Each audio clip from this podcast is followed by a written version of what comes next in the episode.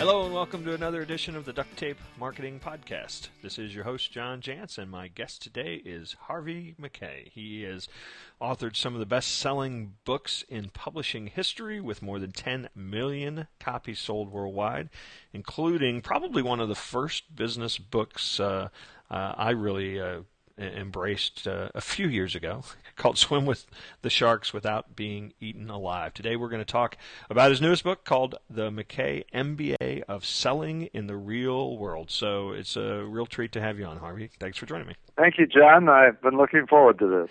Well, so, um, you know, since this book is just, you know, in the title, selling, uh, let's just cut to the chase. Why is selling so hard for some people?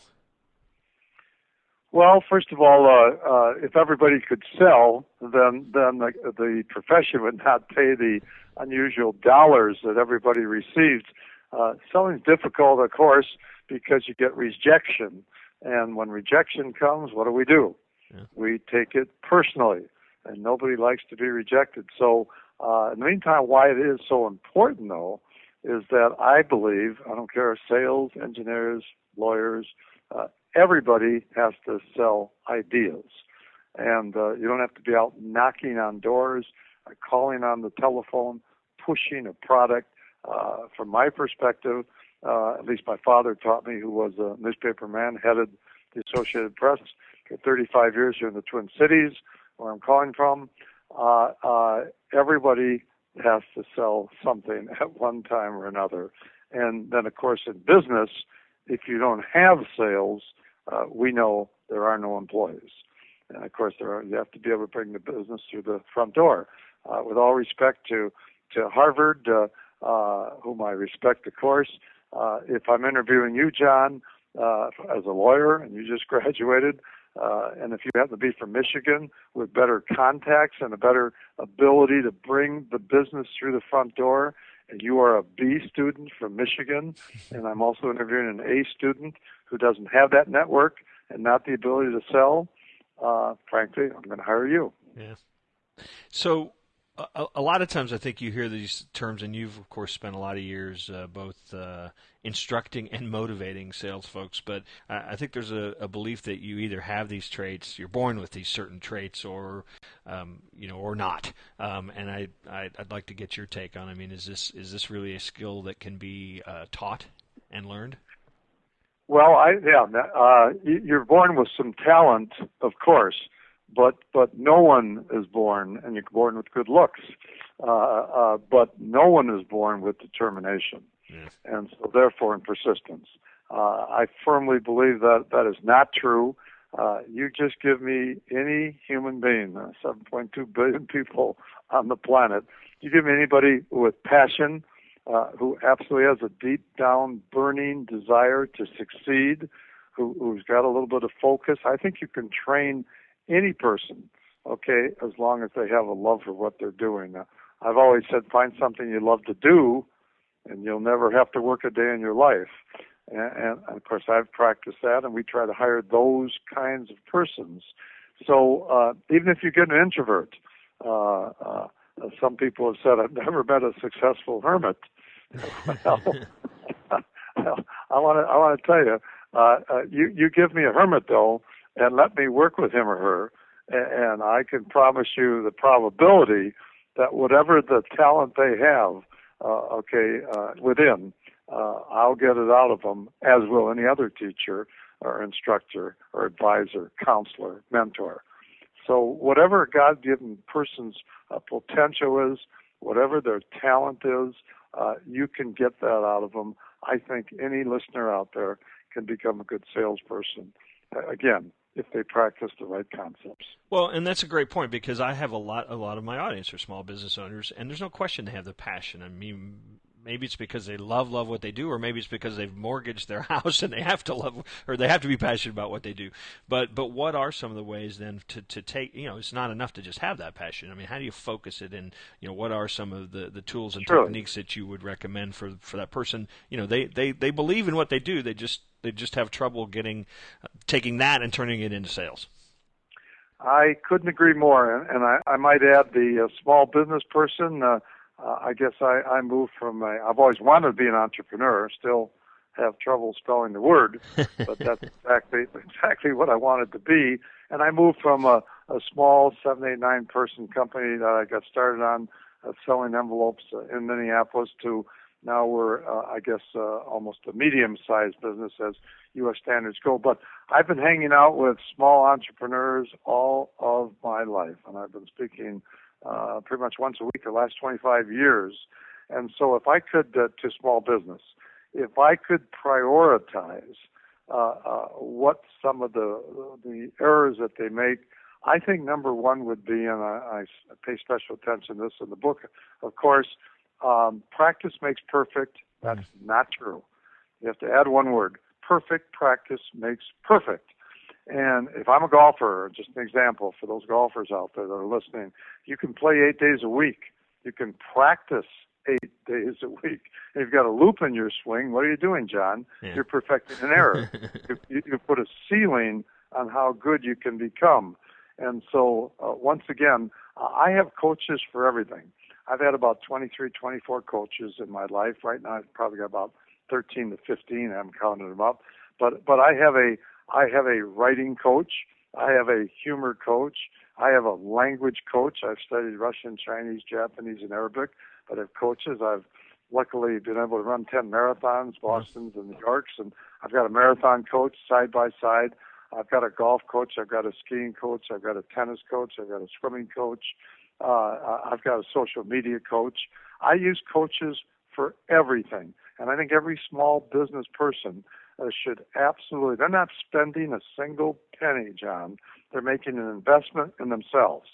And whatever area of expertise they're weak in, if they go out and get a consultant to coach, and of course, there's nothing like a mentor because those are 100% free, mm. uh, then you know every day they come to work, they're practicing the right concepts. Again, uh, I strongly believe uh, I have a kitchen cabinet. I think every small business person should have a kitchen cabinet. I couldn't live, I wouldn't have been successful without my kitchen cabinet at age 26 when I did get started. And I got five friends from different areas and expertise. And I mean, they like me, and I make them as friends. I made them as friends, and and I would meet with them. And, and you know, I wrote I wrote years ago. I actually said this on the fraternity floor at the University of Minnesota. When a person with money meets a person with experience, here's what happens. The person with the experience winds up with the money. the person with the money winds up with the experience. Yeah. So, so there's you can't start at the top and work up. And I don't talk in cliches. I read a national syndicated column, and every chapter I've ever written has a Mackay's moral at the end of it.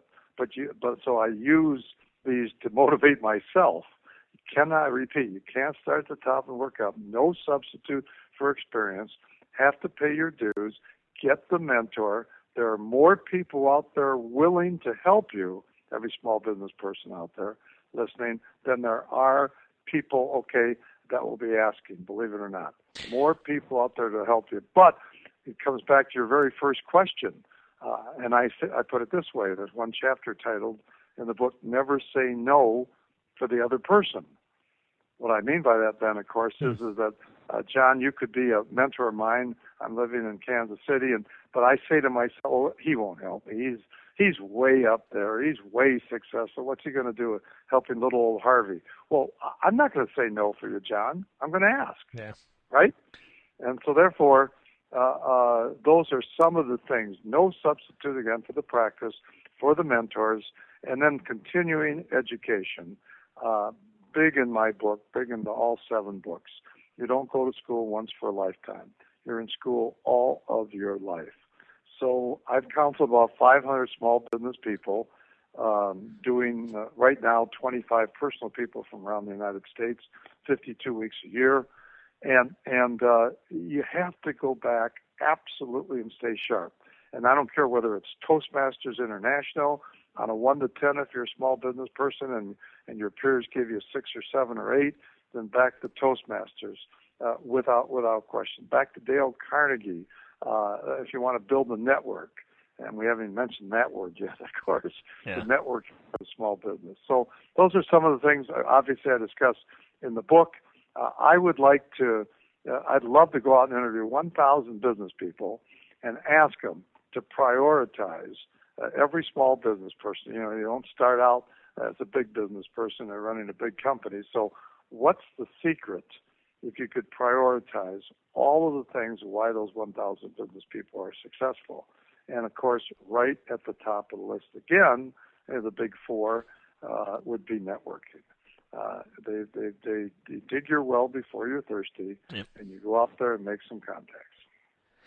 Let, let me um, shift gears just a little bit. I mean, uh, not not dramatically, quite frankly, but uh, you know, there's certainly the the web and the internet and on social media and all these new tools that have kind of sprung up um, have in some ways changed selling, uh, changed marketing, changed networking, um, but in some ways maybe they haven't. What, what's your take on kind of how how can the salesperson that maybe traditionally went out, went to events, met people, networked, uh, built you know, built up uh, st- some strategic alliances, but but now in some ways, some of that technology has created some barriers to that. I mean, how do you how do you take advantage of all the high tech, but still take advantage of a lot of what you preach, which I would call more high touch?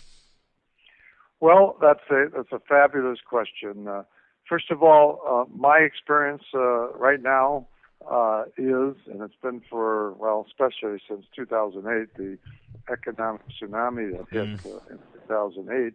Uh, it's not dog eat dog out there. It's not rat eat rat. It's shark eat shark. I mean, it's just brutal out there. So a seismic shift is taking place, uh, especially in sales. Uh, the great classical uh, sales principles still hold true, but they do have to, just as you mentioned, they have to be fused with these cutting edge internet technology. I don't think there's a lot new out there in the last 50 to 100 years uh, for being successful. It's the way we get our information that's changed the whole world. Uh, as I talked to I'm again from Minneapolis. Cray Research had the biggest computer in the world at one time uh, back in the in, in the late 50s, and then and then it was Honeywell, and and on and on. Control data. They changed IBM. Uh, I hear that that those computers couldn't fit in my living room. Mm-hmm. Uh, I mean, I, I mean, they did. They, you know, they were so huge. Mm-hmm. And now, as I'm talking to you, one foot away is my iPhone, and I've got more power in my in my one little hand here than right. the greatest computers in the world. So, so it's the way that we get our information not the other principles, again, from my perspective. So, how does a person do this? Well, they, they without question, I think there's plenty to know as we talk this very minute. Uh, whatever I tell you on technology, I can promise you 30 days from now, some of it will be obsolete. Uh, uh, it, it's just on and on and on. Every week, every month, uh, we get another explosion.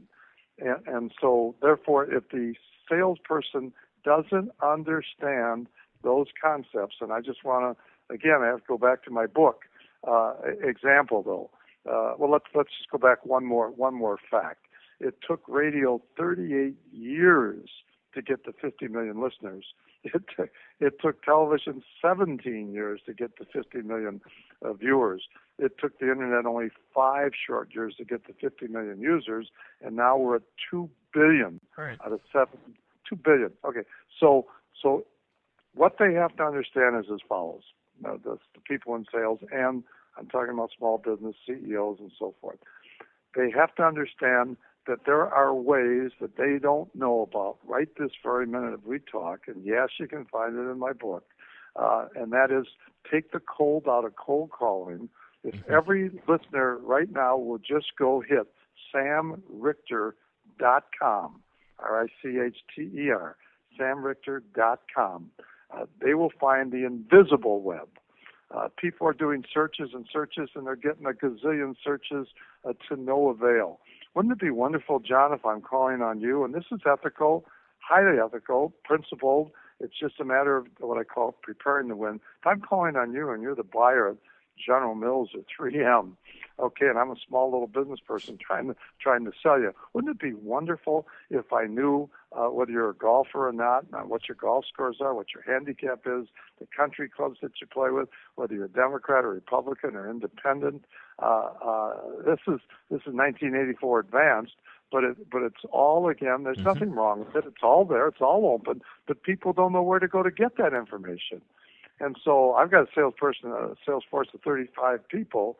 Uh, we basically CAT scan and MRI every single one of our 3,000 accounts uh, around the world, uh, 80% the U.S., uh, before we even make it. There's no such thing as a cold call. Right. So Sam Richter has bought, has, has bought, and I, a nice interview in my book with him. Uh, he's written this book, Take the Cold Out of Cold Calling. I have never endorsed a book gone on the cover of a book, never, except his book. I went on the front cover. That's the front cover. And and so that's technology. Back to your question, long answer. I apologize, but you have to understand the big picture. Uh, uh, uh, everybody has to understand that whatever they've learned three months ago and six months ago, you know, it's not going to necessarily be obsolete, but they have to stay on top of it, and that's why that's why they can use that to their advantage, and that's what we do when we call on our 3,000 accounts. You um, uh, I'll switch gears again a little bit more because I said a, a, great deal of, of this book, as I think you have a history of doing, has has a lot of sort of motivational uh, instruction as well as just selling technique. Um, and one of the things you talk about, of course, I'm sure very many people are familiar with the the, the movie The Bucket List, and it's sort of become uh, kind of ingrained in the culture now. I think people talk about something being on their bucket list. Um, it's pretty common. Um, you talk about having a, a bucket list that is sales specific uh, in, in the context of this book. You want to you want to talk a little bit about that? Well, the uh, uh, to to recall that specifically, I, I think I'd have to probably refer to that page. I don't know if you got the hardcover. I, I do have the book sitting here. Do you, have the, do, you have the, do you have the hardcover, do you have the the um, three and a half years. I, I love your comment as we started. Uh, it took you 25 years to write your first book. This one did only uh, take me three and a half years yeah. in, in the making. At the time, at the same time, writing 200 columns. But on the specific bucket list, uh, if you can give me that reference point real quickly, I might be able to. Uh, well, I, th- I think you, you won't even really need him. You know, obviously the movie, um, the bucket list you, you referenced, and uh, I'm I've got the page here. It's on page 88, um, and you you really just talked about this idea. Uh, I, I think really the point of the list is just is just creating stretch, you know, kind of stretch goals in a way um, for your uh, for your selling. And so you actually, uh, in case you're not sure how to begin, here are eight candidates you might want to weigh in. Sell something to the person you think might be the toughest customer in the world. Maybe Bill Gates, Steve Jobs, Warren Buffett, and map out exactly how you might do it. So it, to me, it was almost like you were giving a, a pers- uh, some suggestions for uh, essentially how to how to really stretch yourself and and to use kind of this bucket list concept uh, to do so. Sure. Well, uh, yeah, it's kind of like uh, it's kind of like what what I talk about visualization to a to some degree too. I don't think you can I don't think you can be successful without having visualization. So so to do that, sure, to, to uh, I recall that a little bit. I appreciate that. Mm-hmm. Uh, but to to do that, uh, the stretch. Uh, I'm I'm a lucky guy. I I uh, my my best friend. He's my brother. And, and of course, I forgot I re- referenced him there because I referenced so many times in the book. But one of the best, one of the best is uh, on the stretch is Lou Holtz is my brother. We are joined at the hip uh, for the last 30 years. We talk every every other day. Uh, so I'm a lucky guy. Uh, that's Lou Holtz, of course, a former Notre Dame coach, Hall of Fame football coach, and and I'll never forget. Uh, and again, it's somewhere around 105 or 110 goals he wrote down. Uh, jump out of an airplane, meet meet Johnny Carson, I'd be on the Johnny Carson show, you know, go to the White House. Uh, I called him up one day and I said, "How you doing?" And he said, "Fine. I, number 37. I just jumped out of an airplane." uh, Holtz Holtz wrote down those 105, 110 goals, and, and, uh, and here's the important part uh, in the stretch and everything, uh, and that is as follows: that once he completes those 105 goals, You know what he's going to do, John? Well, I guess to write down. I was going to say. I write suspect, he, another. I suspect he's not going to quit. Yeah. he's going to write down another 105 goals, right? Right. Right. And, and, and so and so that's kind of that's kind of what I was referring to re, uh, re, regarding that stretch. And you can't, and of course you can't talk about stretch, uh, which then moves right into goals. You, you know what what is a goal? A goal is a dream with a deadline. Uh, measurable, identifiable, attainable, specific, in writing.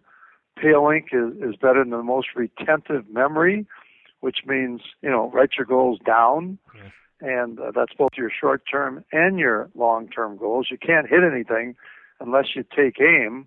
And so that's uh, that's that's kind of what I'm referring to. And everybody should stretch their mind just like they do in the visualization. Yeah.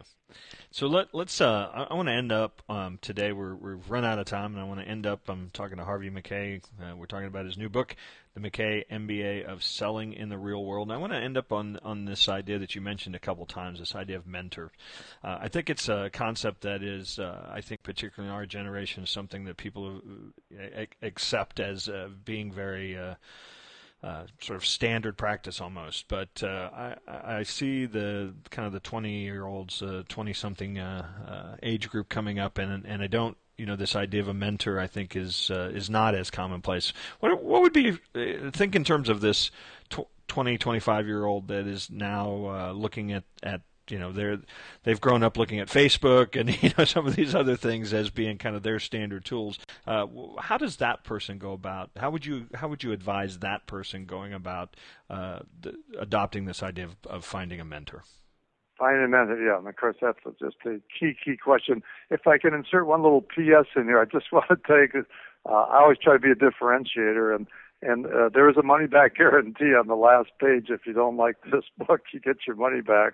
And I, I just like to uh, I'd like to add that in Swim with the Sharks, I think I was the first author in the United States to offer their money back. Uh, guarantee. I fought with my publisher for three. I bet you uh, did. Three, three. Well, uh, I want to tell you, for for three to six weeks, they wouldn't go to press yeah, well. without it, and, and they finally put it in Swim with the Sharks. That's back in the late '80s, yeah. and uh, five million copies were sold. Seventeen people asked for their money back. Eight of them were my best friends. so, so anyway, I want to just just insert that for the listeners that uh, that I think they'll, I think they'll get value received. Okay, so of course I'm you know I'm trying to be selling all the time you too, bet. and I can't help it being a salesman. Incidentally, I never put president, never put founder, never put CEO on my on my business, even when we had seven employees, ten employees, fifteen employees all through my small business years, decades as a small businessman, I always said envelope salesman. That was was on my card. I not president of the K Envelope Company, but envelope salesman. That's how proud of I am of that word. So uh, uh, that, that's that's again my strong feeling. Back to your mentor question. Um, that that's just so so key. How to find that mentor. Let me go back and repeat one thing, and that is uh, number one, don't never say no for the other person. Never be afraid to ask and get the no, even if it's a rejection. If you get nine no's in a row and you hit on the tenth, it was all worth it for sure. I like to use this in selling because this is what you're doing. That person looking for a mentor, he or she, sure. is selling. They're selling themselves out there in the marketplace for some help, right? So here's how it works. When nothing seems to go right, let's say they can't find a mentor, having a tough time. When nothing seems to go right, I sometimes think of a stonecutter hammering away at his rock 100 times without a dent in it. And yet on the 101st blow, the rock will split in two. And I know it was not that blow that did it, but all that had gone before. Yeah. So, so, so what they have to know is, you know, if you're not willing to practice, practice to get it right, finding a mentor, you'll never make the hundred blows that makes the breakthrough on the hundred and first. So you use your, even if you don't have a kitchen cabinet, you use your network, you use your contacts. Every person in the country basically knows a couple hundred people. There's nothing wrong with you know the insurance business 50 years ago, 20 years ago, 30 years ago, not today. Sell your friends, sell your relatives, make all your mistakes on them, and then go out and start selling the customers, right? Well, they, so start making you know go to your friends, uh, uh, you know close friends, go to your relatives, uh, aunts, uncles, whatever, who they know who might be interested. And the most important thing of all is, and this is difficult to accept the most important thing of all is don't email when you talk and find an, a, a mentor. Don't pick up the phone and ask for the order over there. You're looking for 300 seconds. It's amazing what you can accomplish in 300 seconds. I've gone 4,000 miles at least 25 times, 2,000 out, 2,000 back, uh, uh, just to look at someone straight in the eye and for 300 seconds ask them what I wanted because it was so important. So if you can get that five minutes, you know, working with the gatekeeper to see that person, just tell me you want to do it in person. If you can't, if you can't get there finally, you're getting all kinds of no's. You know, there's all kinds of creative ways to get in, which is still selling. You walk over and hand deliver the most beautiful notes you've ever written in your life, hand, assuming you got good handwriting, mm-hmm. and you give it to his or her assistant. And again, you're asking them for five minutes, or, or then you have to might ask for the order right there to be a mentor. So if you keep pounding like that uh, through your through your network, having your antenna up, focused, concentrated, uh, there's no one listening on this call, nobody that can't find a mentor out there. And remember, mentors change over a lifetime. Also, another way to have mentors is you can even, you know, our lives basically change in two ways people we meet and the books we read. So so you can have mentors without even without even actually meeting with them and just studying their lives and, and learning from whatever you want to take from those biographies, autobiographies. Absolutely. Well, Harvey, thank you so much for joining us. It was my pleasure, and uh, uh, I wholeheartedly recommend folks picking up the Mackay MBA of Selling in the Real World. It is uh, one book that will actually never go out of style, I don't think, uh, as we've suggested. So, uh, Harvey, thanks so much, and hopefully we'll see you out there on the road. Well, love the interview. Thanks again, John. Good luck to you. Bye bye. Bye now.